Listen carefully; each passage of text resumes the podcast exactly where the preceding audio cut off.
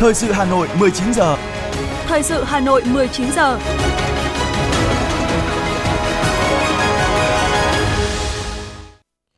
Mời quý vị và các bạn nghe chương trình thời sự buổi tối của Đài Phát thanh Truyền hình Hà Nội với những nội dung chính sau đây. Hôm nay, các đại biểu Quốc hội tiếp tục thảo luận về tình hình phát triển kinh tế xã hội năm 2023, dự kiến năm 2024. Phó Bí thư Thường trực Thành ủy Nguyễn Thị Tuyến chủ trì hội nghị Thành ủy quán triệt nghị quyết số 56 của Bộ Chính trị. Hơn 132 tỷ đồng ủng hộ khắc phục hậu quả vụ cháy ở Thanh Xuân sẽ được công khai, minh bạch. Trong phần tin thế giới có những tin chính, Israel oanh tạc trại tị nạn ở Gaza khiến hơn 50 người thiệt mạng. Nhu cầu vàng của Trung Quốc sẽ vẫn cao cho tới hết năm 2023. Sau đây là nội dung chi tiết.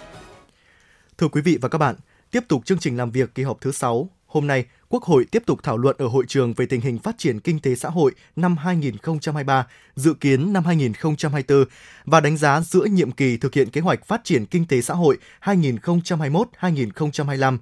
Việc tập trung tháo gỡ khó khăn, thúc đẩy đầu tư cho phát triển nông nghiệp là những nội dung lớn thu hút sự quan tâm, đóng góp ý kiến của nhiều đại biểu, ghi nhận của phóng viên Ngọc Ánh. Đồng tình với báo cáo của chính phủ đánh giá khu vực nông nghiệp phát triển ổn định, tiếp tục là trụ đỡ vững chắc của nền kinh tế trong khó khăn. Tuy nhiên, các đại biểu cũng nhận định đầu tư cho nông nghiệp còn hạn chế, chưa tương xứng, người nông dân gặp nhiều rủi ro. Các đại biểu đề nghị hoàn thiện cơ chế chính sách, thúc đẩy cơ cấu lại sản xuất kinh doanh nông nghiệp, tăng cường đầu tư cơ sở hạ tầng nông nghiệp.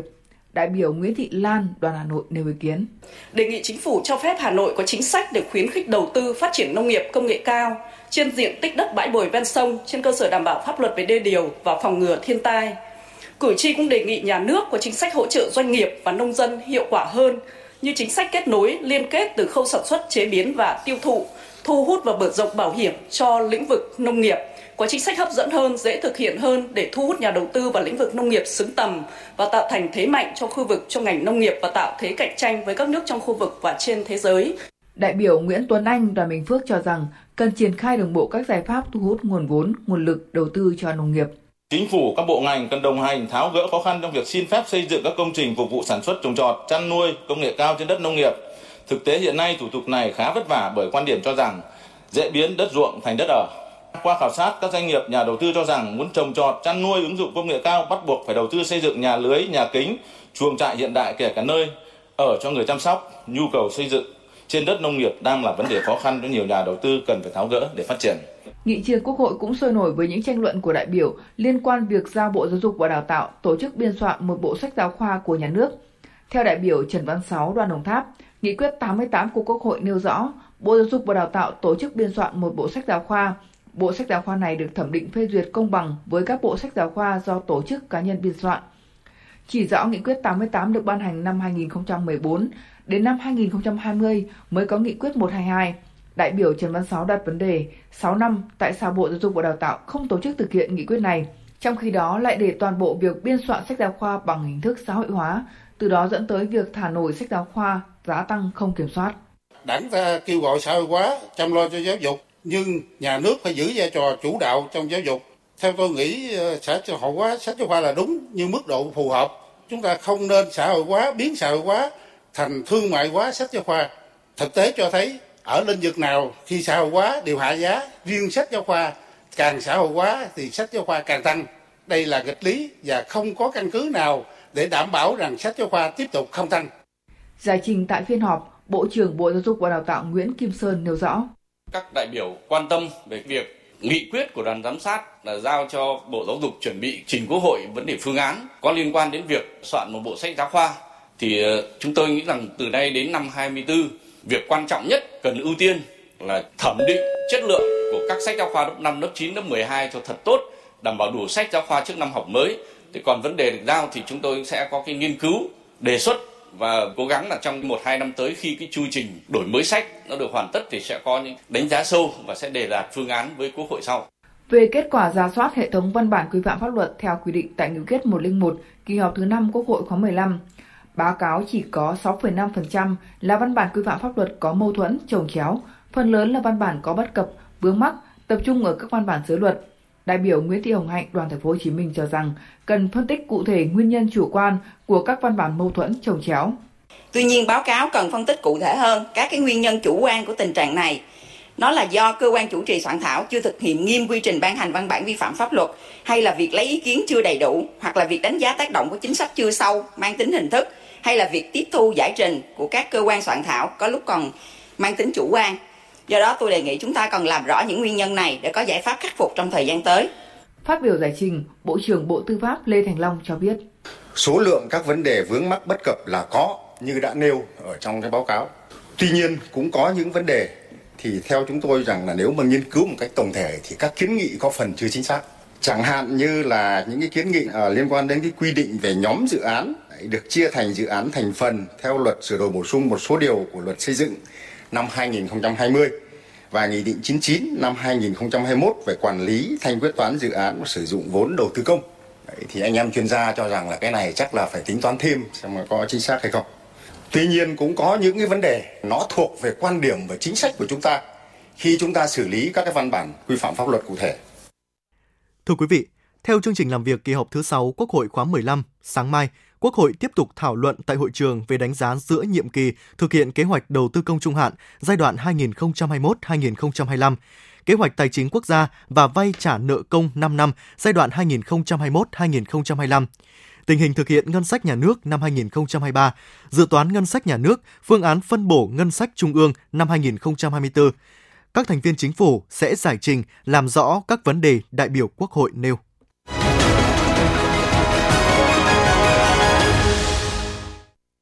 Mời quý vị và các bạn nghe tiếp phần tin. Sáng nay, Ủy viên Trung ương Đảng, Phó Bí thư Thường trực Thành ủy Nguyễn Thị Tuyến chủ trì hội nghị Thành ủy quán triệt nghị quyết 56 của Bộ Chính trị và các văn bản quy phạm pháp luật liên quan công tác cơ yếu an ninh an toàn bảo mật thông tin. Phát biểu tại hội nghị, Phó Bí thư Thường trực Thành ủy Nguyễn Thị Tuyến khẳng định việc thực hiện công tác cơ yếu luôn được Thành ủy quan tâm lãnh đạo, chỉ đạo, bảo đảm theo các quy định Thời gian tới, để triển khai hiệu quả nghị quyết 56, Thành ủy Hà Nội sẽ quán triệt thực hiện nghiêm túc các văn bản quy phạm pháp luật liên quan đến cơ yếu, an ninh, an toàn thông tin. Phó Bí thư Thường trực Thành ủy đề nghị các đại biểu nghiên cứu tiếp thu thật kỹ nội dung được truyền đạt tại hội nghị. Sau hội nghị, cụ thể hóa nghị quyết 56 để thực hiện tốt hơn công tác cơ yếu trong thời gian tới. Sáng nay, Phó Bí thư Thành ủy, Chủ tịch Hội đồng Nhân dân thành phố Nguyễn Ngọc Tuấn đã dự lễ trao tặng huy hiệu Đảng đợt mùng 7 tháng 11 tại Đảng bộ huyện Gia Lâm. Nhân dịp kỷ niệm Ngày Cách mạng tháng 10 Nga, toàn Đảng bộ thành phố có hơn 5.300 đảng viên được vinh dự đón nhận huy hiệu Đảng, trong đó Đảng bộ huyện Gia Lâm có 157 đảng viên, đặc biệt vinh dự có 3 đồng chí được nhận huy hiệu 75 năm tuổi Đảng.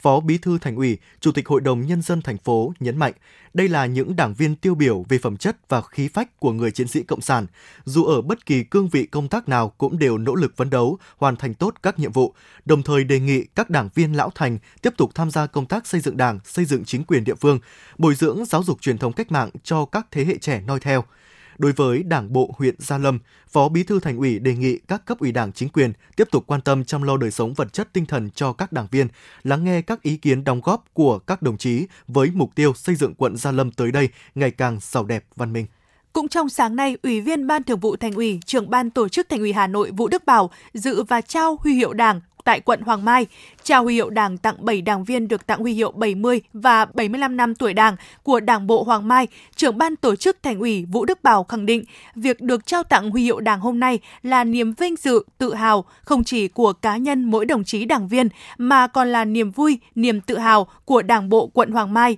của thành phố Hà Nội chúc mừng và gửi lời cảm ơn trân trọng đối với các đồng chí được đón nhận huy hiệu Đảng cao quý ngày hôm nay. Đồng chí Vũ Đức Bảo chúc các đồng chí lão thành cách mạng khỏe, tiếp tục phát huy phẩm chất đạo đức cách mạng, gương mẫu và cùng với bề dày kinh nghiệm của mình, tích cực bồi dưỡng, giáo dục truyền thống cách mạng cho thế hệ trẻ, động viên con cháu chấp hành tốt chủ trương, chính sách, pháp luật của Đảng và nhà nước. Sáng nay, thị ủy Sơn Tây long trọng tổ chức lễ trao tặng huy hiệu Đảng cho 157 đảng viên của Đảng bộ thị xã. Ủy viên Ban Thường vụ Thành ủy, trưởng Ban Dân vận Thành ủy Hà Nội Đỗ Anh Tuấn dự buổi lễ. Phát biểu tại buổi lễ, thay mặt Ban Thường vụ Thành ủy Hà Nội, đồng chí Đỗ Anh Tuấn bày tỏ lòng biết ơn sâu sắc đối với những đóng góp to lớn của các đồng chí cán bộ, đảng viên, đồng thời mong các đảng viên tiếp tục phát huy phẩm chất đạo đức cách mạng, tinh thần tiên phong gương mẫu, cùng bề dày kinh nghiệm, tích cực động viên con cháu chấp hành tốt chủ trương, chính sách của Đảng, pháp luật của nhà nước từ nay đến hết năm 2023, Ban Thường vụ Thị ủy Sơn Tây tiếp tục tập trung lãnh đạo chỉ đạo hoàn thành toàn diện các chỉ tiêu, nhiệm vụ đã đề ra. Chiều nay, Ban chỉ đạo 35 thành phố Hà Nội tổ chức hội nghị sơ kết 5 năm triển khai thực hiện nghị quyết số 35 NQTU và tổng kết cuộc thi chính luận về bảo vệ nền tảng tư tưởng của Đảng lần thứ 3 năm 2023 trên địa bàn thành phố Hà Nội. Phó Bí thư Thành ủy Nguyễn Văn Phong, trưởng ban chỉ đạo 35 thành phố, trưởng ban chỉ đạo cuộc thi của thành phố tham dự. Trong lần thứ ba tổ chức cuộc thi, Ban chỉ đạo 35 Thành ủy Hà Nội đã triển khai một cách bài bản, khoa học, có sự vào cuộc tích cực từ Ban chỉ đạo 35 các địa phương, đơn vị, có sự mở rộng về quy mô, thành phần và nâng lên cuộc thi cấp thành phố. Năm nay có 56.322 tác phẩm dự thi, gấp 10 lần so với năm 2022, chất lượng cao hơn. Có nhiều nhóm tác giả tham gia ở nhiều thể loại. 41 tác phẩm xuất sắc nhất đã được trao giải. Cụ thể, thể loại tạp chí có 13 giải, thể loại báo gồm 15 giải, thể loại báo điện tử có 5 giải, thể loại phát thanh, truyền hình và video có 7 giải. Trong đó, giải nhất được trao cho tác phẩm Niềm tin lòng dân của nhóm tác giả Đài Phát thanh và Truyền hình Hà Nội. Chiều nay, đoàn giám sát của Hội đồng Nhân dân thành phố do Phó Chủ tịch Hội đồng Nhân dân thành phố Phạm Quý Tiên làm trưởng đoàn đã làm việc với huyện Mỹ Đức về thực hiện kế hoạch đầu tư công trung hạn và các công trình trọng điểm giai đoạn 2021-2025 của thành phố tại huyện. Phó Chủ tịch Hội đồng Nhân dân thành phố Phạm Quý Tiên đánh giá huyện Mỹ Đức đã nghiêm túc trong thực hiện nhiệm vụ chủ đầu tư đối với các dự án được thành phố giao. Trong tổng số 11 dự án, đã có 5 dự án hoàn thành, 5 dự án đang tổ chức thi công, một dự án đã được phê duyệt chủ trương đầu tư. Đồng thời huyện đã lập và triển khai theo kế hoạch đầu tư công cấp huyện theo quy định. Đến nay đã xác định được 231 dự án xây dựng cấp huyện hoàn thành trong giai đoạn 2021-2025 trường đoàn giám sát cũng lưu ý huyện thực hiện các biện pháp bảo đảm nguồn thu ngân sách, nhất là nguồn thu từ đất, bố trí đủ vốn đối ứng thuộc cho các dự án được thành phố hỗ trợ mục tiêu, đảm bảo đầu tư tập trung, không giàn trải, không để phát sinh nợ xây dựng cơ bản. Huyện cũng cần có giải pháp khắc phục việc lập đề xuất chủ trương đầu tư một số dự án còn chậm, tháo gỡ vướng mắc trong công tác giải phóng mặt bằng. Tại hội nghị tổng kết công tác thi đua khen thưởng năm 2023 và triển khai nhiệm vụ năm 2024 của cụm thi đua số 1, Ủy ban Mặt trận Tổ quốc Việt Nam thành phố Hà Nội vừa diễn ra chiều nay, Ủy viên Ban Thường vụ Thành ủy, Chủ tịch Ủy ban Mặt trận Tổ quốc Việt Nam thành phố Hà Nội Nguyễn Lan Hương nhấn mạnh cần đổi mới nâng cao chất lượng công tác thi đua khen thưởng trong hệ thống Mặt trận Tổ quốc, đề xuất kịp thời khen thưởng biểu dương các tập thể cá nhân có mô hình cách làm hay được cộng đồng khu dân cư, tổ dân phố đánh giá hiệu quả, nâng cao chất lượng cuộc sống người dân, xây dựng khối đại đoàn kết toàn dân tộc. Trong năm, Mặt trận Tổ quốc các cấp trong cụm thi đua số 1 đã chủ động xây dựng và triển khai thực hiện các chương trình, kế hoạch công tác năm 2023, tập trung tuyên truyền, vận động các tầng lớp nhân dân thực hiện các chủ trương của Đảng, chính sách pháp luật của nhà nước, vận động nhân dân hưởng ứng các phong trào thi đua yêu nước gắn với các cuộc vận động, các mô hình an sinh xã hội, chăm lo đời sống vật chất tinh thần cho người dân. Tại hội nghị, cụm thi đua số 1 đã đề ra những nhiệm vụ trọng tâm cho năm 2024, trong đó tập trung vào việc thực hiện tốt công tác tuyên truyền, vận động các tầng lớp nhân dân, củng cố và phát huy sức mạnh khối đại đoàn kết toàn dân tộc.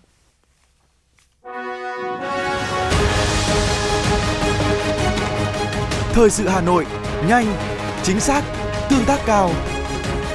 Thời sự Hà Nội, nhanh, chính xác, tương tác cao.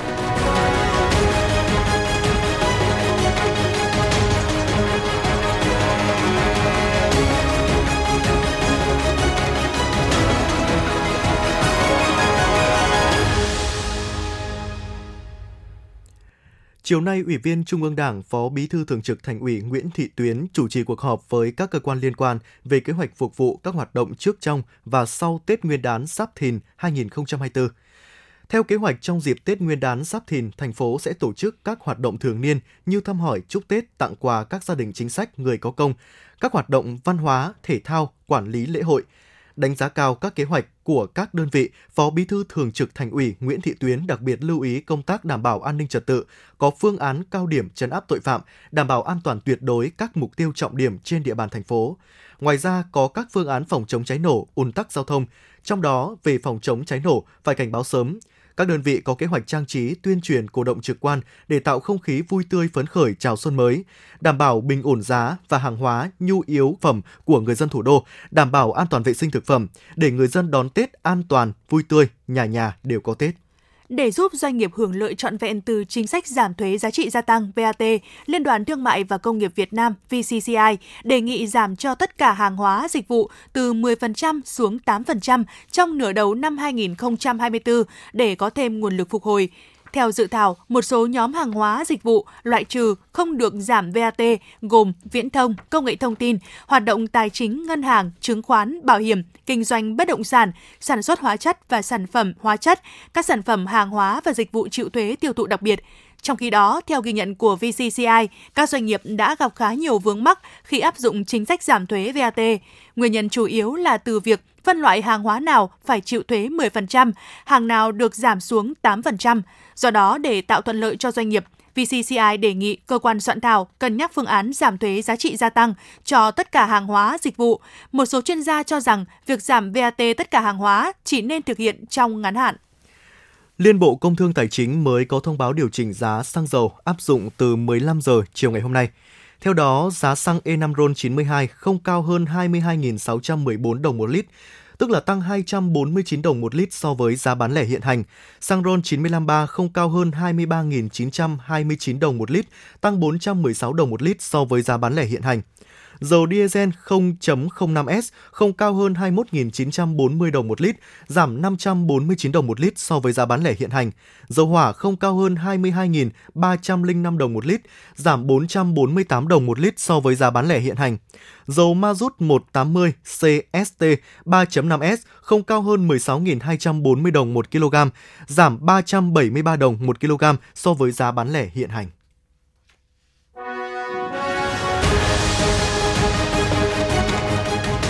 FM90 cập nhật trên mọi cung đường. FM 90 cập nhật trên mọi cung đường.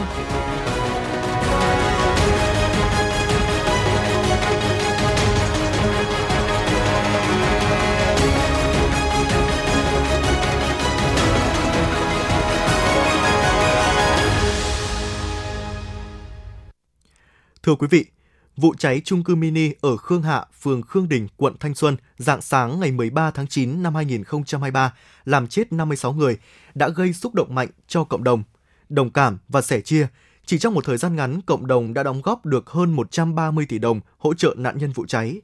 Ai cũng mong số tiền này sẽ được chuyển tới các gia đình nạn nhân kịp thời và minh bạch nhất. Tuy nhiên cho đến hôm nay, hầu hết số tiền ủng hộ cho các nạn nhân vẫn còn đang lên phương án – Vậy nguyên nhân của sự chậm trễ này là do đâu? Cần tháo gỡ vướng mắc gì để người dân sớm nhận được tiền hỗ trợ và ổn định cuộc sống? Phóng viên Hoa Mai, Trung tâm Phát thanh Đài Hà Nội có cuộc phỏng vấn ông Nguyễn Sĩ Trường, Phó Chủ tịch Ủy ban Mặt trận Tổ quốc thành phố Hà Nội về nội dung này. Mời quý vị và các bạn cùng nghe. Trân trọng cảm ơn ông Nguyễn Sĩ Trường đã nhận lời trả lời phỏng vấn của Đài Hà Nội. Thưa ông, hơn 132 tỷ đồng là số tiền mà người dân thủ đô và cả nước đã tự nguyện quyên góp dành cho các nạn nhân trong vụ cháy trung cư mini ở phố Khương Hạ dạng sáng ngày 13 tháng 9 vừa qua. Ông có thể cho biết đến nay thì mặt trận Tổ quốc thành phố Hà Nội đã xử lý số tiền này như thế nào ạ? Kể từ khi vụ cháy xảy ra thì Mặt trận Tổ quốc Việt Nam thành phố Hà Nội chúng tôi cũng đã hướng dẫn Mặt trận Tổ quốc Việt Nam quận Thanh Xuân à, để mà vận động quản lý sử dụng các cái nguồn mà nhân dân ủng hộ để hỗ trợ cho nạn nhân vụ cháy. Thế và tính tới ngày 16 tháng 10 năm 2023 thì à, số tiền tiếp nhận được là trên 130 tỷ đồng. Thế và à, hiện nay thì Mặt trận Tổ quốc quận Thanh Xuân phối hợp với ban vận động của quận Thanh Xuân và Ủy ban dân quận Thanh Xuân đang xây dựng phương án để hỗ trợ cho các nạn nhân bị ảnh hưởng bởi vụ cháy đó. Vâng, vậy cụ thể thì phương án phân bổ hơn 132 tỷ đồng sẽ được thực hiện ra sao ạ? phương án để mà hỗ trợ cho các nạn nhân này thì cũng sẽ được dựa trên các cái quy định của nghị định 93 à, như là việc thứ nhất đó là dựa trên đó những cái thiệt hại của mỗi một nạn nhân thứ hai nữa đó chính là dựa trên tổng cái nguồn kinh phí mà tiếp nhận được cho cái việc ờ, hỗ trợ nạn nhân vụ cháy này. Thế thì ờ, ờ, ban vận động quận Thanh Xuân sẽ phối hợp với các cơ quan chức năng để mà giả soát, đánh giá hoàn cảnh thiệt hại của từng trường hợp một Ờ, xem là uh, mỗi một nạn nhân ở đấy thì cái mức độ thiệt hại đến đâu. Thì sau đó thì sẽ lên cái phương án cụ thể đối với từng trường hợp một. Và với cái số kinh phí tiếp nhận được đó với những cái hoàn cảnh như vậy thì sẽ đưa ra mỗi một trường hợp một cái con một cái khoản hỗ trợ là nó tương ứng với cái, cái mức độ uh, thiệt hại của mỗi nạn nhân các cơ quan chức năng cũng đang phải đánh giá một cách rất là kỹ lưỡng. Dạ vâng, thực tế hiện nay thì dư luận đang cho rằng việc xử lý số tiền quyên góp đó còn khá chậm trễ. Vậy ý kiến của mặt trận Tổ quốc về vấn đề này như thế nào ạ? Chúng tôi hoàn toàn là đồng cảm với những cái băn khoăn của uh, người dân trên mạng xã hội hay là trên các diễn đàn là lâu thế không làm ngay thì như tôi đã trao đổi rồi thì cái khẩn cấp là đã chúng tôi đã làm ngay thế còn cái lâu dài chúng ta đều phải thấy là lâu dài sau này mới quan trọng thì chúng ta phải có cái phương án nó rất là đảm bảo để mà mỗi một người dân khi nhận được cái này, người ta có thể lo được cho cuộc sống sau này. Chứ nếu như mà chúng ta và đây lại là một cái vụ việc mà chưa từng xảy ra với số nạn nhân lớn như vậy. Nếu như chỉ một, hai người, năm, bảy người thì là rất dễ cho việc hỗ trợ, có thể hỗ trợ được ngay. Đấy, và số tiền tiếp nhận được là cũng rất ít, thì cứ thế là phân bổ luôn là xong. Nhưng mà bây giờ ở đây là 144 con người, số tiền nó là trên 130 tỷ, thì chúng ta không thể làm một cách nó vội vã như thế được. Nhưng chúng tôi cũng không được phép kéo dài quá lâu so với quy định của nghị định 93. Vậy tiếp theo, công tác giám sát về việc giải ngân tiền hỗ trợ sẽ được mặt trận Tổ quốc thành phố Hà Nội thực hiện như thế nào? Và người dân có thể tham gia vào quá trình giám sát này ra sao, thưa ông? Hiện nay thì chúng tôi cũng đã lên kế hoạch để giám sát việc chi trả hỗ trợ cho các nạn nhân vụ cháy phường Khương Đình. Thế và khi mà mặt trận tổ quốc quận Thanh Xuân phối hợp với ban vận động và ủy ban dân quận Thanh Xuân ừ, tiến hành ờ, chi trả việc ờ, hỗ trợ cho các nạn nhân này, thì chúng tôi sẽ thành lập đoàn giám sát để giám sát cái việc thực hiện theo như cái phương án đã được công bố. Thế và trong việc này thì chúng tôi cũng rất rất là mong muốn người dân sẽ phát huy cái quyền giám sát của mình để cùng với mặt trận tổ quốc để giám sát việc này để chúng ta xem xem là đối với cái phương án công bố như vậy thì các cơ quan chức năng có thực hiện đúng hay không có chi trả đúng người hay không, đúng địa chỉ và đúng cái mức tiền mà đã, phương án đã được công bố hay không. Rồi chúng tôi cũng, người dân cũng hoàn toàn có thể kiểm tra lại xem xem là cái số tiền mình đóng đó có đến được với các nạn nhân thông qua mặt trận tổ quốc hay không. Bằng việc đó là bất kỳ lúc nào có thể kiểm tra với những cái danh sách ủng hộ thì có tên mình trong đó hay không. Thì hoàn toàn cái này người dân có thể kiểm chứng được chúng tôi cũng đề nghị mặt trận tổ quốc quận thanh xuân cũng sẽ phải công khai cái việc này theo quy định ờ, lên trên website lên trên các cái kênh thông tin ờ, để cho người dân đều biết được cái việc hỗ trợ này và qua đó giám sát cái việc hỗ trợ này thực tế thiên tai thảm họa là điều chúng ta khó có thể lường trước được theo ông, từ vụ cháy này thì chúng ta có thể rút ra những bài học kinh nghiệm gì để có thể hỗ trợ kịp thời nhất và minh bạch nhất cho các nạn nhân, đồng thời có thể củng cố hơn nữa niềm tin của nhân dân vào mặt trận Tổ quốc ạ? Và tôi tin rằng những người đã ủng hộ thông qua kênh của mặt trận tổ quốc đều là những người mà đã tin tưởng gửi gắm, đã tin tưởng gửi gắm cho mặt trận tổ quốc. Vì vậy mà chúng tôi cũng phải xác nhận định đến cái trách nhiệm của mình, đó là sử dụng những cái nguồn ủng hộ đó một cách đầy trách nhiệm vì vậy bọn chúng tôi đều phải có những cái bước thận trọng trong việc đánh giá rồi việc phân bổ hỗ trợ như thế nào hay là hướng dẫn chỉ đạo mặt trận tổ quốc quận thanh xuân cũng như ban vận động làm sao đó khi mà tiến hành trao trả khi mà lên phương án khi mà uh, tiền hỗ trợ là phải tính toán mọi yếu tố để làm sao giảm thiểu nhất những cái điều không đáng có. Và đặc biệt là phải hết sức công khai công bằng minh bạch và đúng pháp luật. Điều đặc biệt nữa là không được phép trục lợi từ cái việc này. Dạ vâng, xin trân trọng cảm ơn ông.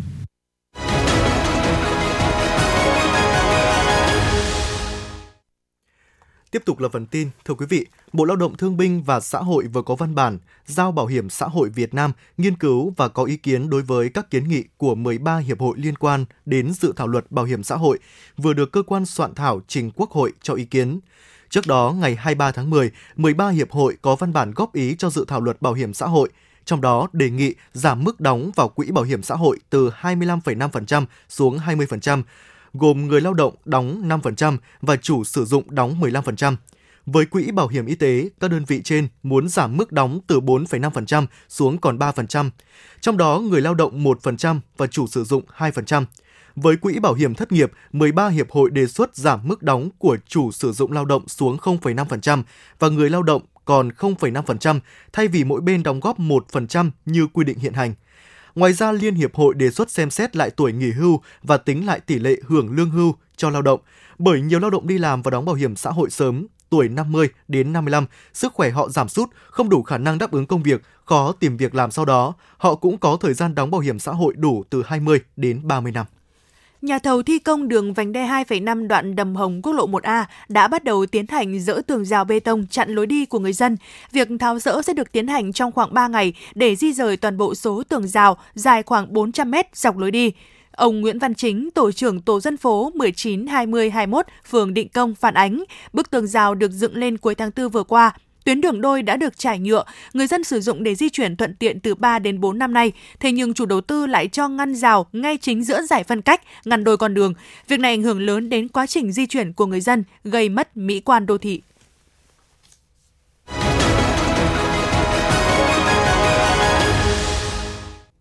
Xin được chuyển sang phần tin thế giới. Lực lượng phòng vệ Israel cho biết các máy bay chiến đấu của nước này đã không kích Jabalia, trại tị nạn lớn nhất ở Gaza và hạ Ibrahim Biari, chỉ huy chủ chốt của phong trào Hồi giáo Hamas đã tham gia vụ tấn công lãnh thổ Israel ngày 7 tháng 10. Người phát ngôn lực lượng phòng vệ Israel Jonathan Corius thông tin,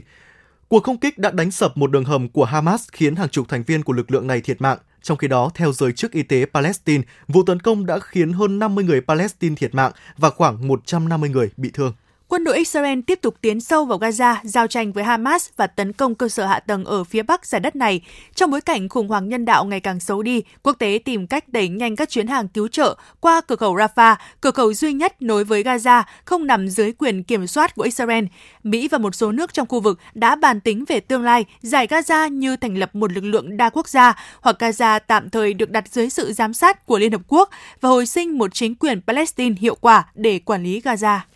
Truyền thông địa phương dẫn lời văn phòng công tố tài chính Pháp cho biết doanh nhân người Nga Alexei Kumichev đã bị bắt giữ để thẩm vấn tại Pháp về cáo buộc trốn thuế và rửa tiền, cũng như vi phạm các biện pháp trừng phạt quốc tế. Kumichev là một trong những cổ đông chính của ngân hàng Alpha của Nga, ngân hàng bị EU trừng phạt và Mỹ đưa vào danh sách đen vì bị cáo buộc có liên hệ với chính phủ Nga sau khi Moscow tiến hành chiến dịch quân sự đặc biệt ở Ukraine vào năm 2022 nhiều người Nga giàu có khác cũng phải đối mặt với tình trạng tương tự.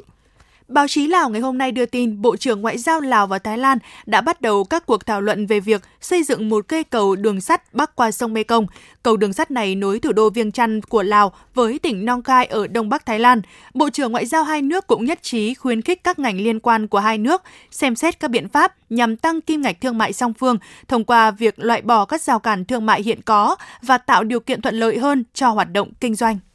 Cục Dự trữ Liên bang Mỹ Fed được dự đoán sẽ giữ nguyên lãi suất ở mức cao nhất 22 năm qua khi kết thúc cuộc họp trong ngày 1 tháng 11 theo giờ địa phương nhằm kiềm chế lạm phát mà không gây tổn hại cho nền kinh tế. Nhưng dù cho rằng Fed có khả năng cao sẽ không tăng lãi suất trong tháng này, các chuyên gia phân tích, trong đó có các chuyên gia của các ngân hàng Bank of America và Deutsche Bank, ít chắc chắn hơn vì việc Fed kết thúc chu kỳ nâng lãi suất. Hội đồng vàng thế giới cho biết nhu cầu vàng của Trung Quốc sẽ tiếp tục mạnh mẽ trong thời gian còn lại của năm 2023 khi giá trong nước đối với tài sản trú ẩn an toàn này tăng vọt lên mức kỷ lục giữa bối cảnh nhu cầu đầu tư mạnh nhất trong hơn 2 năm. Nhu cầu của Trung Quốc cũng được thúc đẩy trong bối cảnh sự phục hồi kinh tế chậm khiến các tài sản khác từ bất động sản đến cổ phiếu trở nên kém hấp dẫn hơn.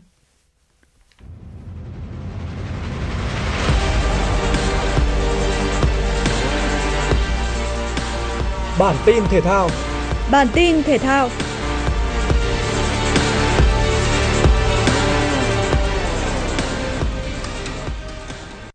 Câu lạc bộ Công an Hà Nội đã hoàn tất thủ tục ký hợp đồng với huấn luyện viên Gong Okyun vào chiều qua.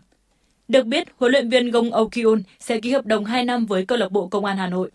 Ngoài mức đãi ngộ tốt, chiến lược gia này còn được phép mang theo một trợ lý thân tín đến Việt Nam. Ông được kỳ vọng sẽ chấm dứt sự bất ổn trên chiếc ghế huấn luyện viên của câu lạc bộ Công an Hà Nội. Huấn luyện viên Gong Oh Kyun là cái tên quen thuộc với fan hâm mộ Việt Nam. Cho dù chỉ xuất hiện trong thời gian ngắn cùng với đội tuyển U23 Việt Nam vào giữa năm 2022, nhưng huấn luyện viên 49 tuổi này đã kịp thời gây ấn tượng bằng chiến thuật tấn công mạnh mẽ. Tại chung kết U23 châu Á năm 2022, ông giúp U23 Việt Nam lọt vào tứ kết. Cuối năm 2022, huấn luyện viên Gong Oh Kyun chia tay U23 Việt Nam sau khi Liên đoàn bóng đá Việt Nam VFF có định hướng khác. Dù vậy, ông vẫn nhận được sự quan tâm đặc biệt từ các câu lạc bộ tại V-League. Trước khi cập bến tại câu lạc bộ Công an Hà Nội, huấn luyện viên Gong Okyun cũng được đồn đoán với câu lạc bộ Hà Nội. Câu lạc bộ Anat có cuộc tiếp đón Al Entinat tại Cúp Nhà vua Ả Rập Xê Út. Bị đánh giá thấp hơn, nhưng Al Entinat nhập cuộc tự tin và chơi sàng phỏng với Anat. Chỉ trong vòng 10 phút đầu tiên, thủ thành Al-Aquidi đã phải hai lần trổ tài cứu thua cho đội bóng của Ronaldo. Sau đó Anat dần lấy lại thế trận và dồn ép Al Entinat Kịch tính đẩy lên cao trào với những phút bù giờ cuối hiệp 1. Đầu tiên Talisca dứt điểm cận thành, tung lưới Al Etihad, nhưng sau khi xem va, trọng tài đã không công nhận bàn thắng cho Al Nassr vì Ronaldo đã bị việt vị trước đó. Ít phút sau, Talisca nhận thẻ đỏ rời sân sau pha đánh người cầu thủ phía bên Al Etihad và Anat chỉ còn lại 10 người chơi. Sang hiệp 2, dù phải chơi thiếu người, nhưng Anat lại là những người kiểm soát thế trận. Dù vậy, Ronaldo và các đồng đội vẫn tỏ ra vô duyên trước khung thành của đối phương. Ở những phút cuối của hiệp 2, một cầu thủ của Al Etihad cũng phải nhận thẻ đỏ và hai đội đều chỉ còn 10 người trên sân. 90 phút kết thúc mà không có bàn thắng nào được ghi, hai đội phải bước vào hiệp phụ. Và Sadio Men là người khai thông thế bế tắc cho Al Nassr với bàn thắng ở hiệp phụ thứ hai. Giành chiến thắng 1-0 trước Al Etihad, Al Nassr ghi tên mình vào vòng đấu tiếp theo. Dự báo thời tiết đêm nay và ngày mai, khu vực trung tâm thành phố Hà Nội mây thay đổi, đêm không mưa, ngày nắng, gió đông bắc cấp 2, nhiệt độ cao nhất từ 31 đến 33 độ, nhiệt độ thấp nhất từ 24 đến 26 độ. Quý vị và các bạn vừa nghe chương trình thời sự của Đài Phát thanh Truyền hình Hà Nội, chỉ đạo nội dung Nguyễn Kim Khiêm, chỉ đạo sản xuất Nguyễn Tiến Dũng, cố vấn chương trình Uông Ngọc Dậu, chịu trách nhiệm tổ chức sản xuất Trà Mi, chịu trách nhiệm kỹ thuật Phạm Lê Minh, tổ chức sản xuất Kim Oanh cùng các phát thanh viên Võ Nam Thúy Hằng, kỹ thuật viên Quang Ngọc phối hợp thực hiện. Thân ái chào tạm biệt.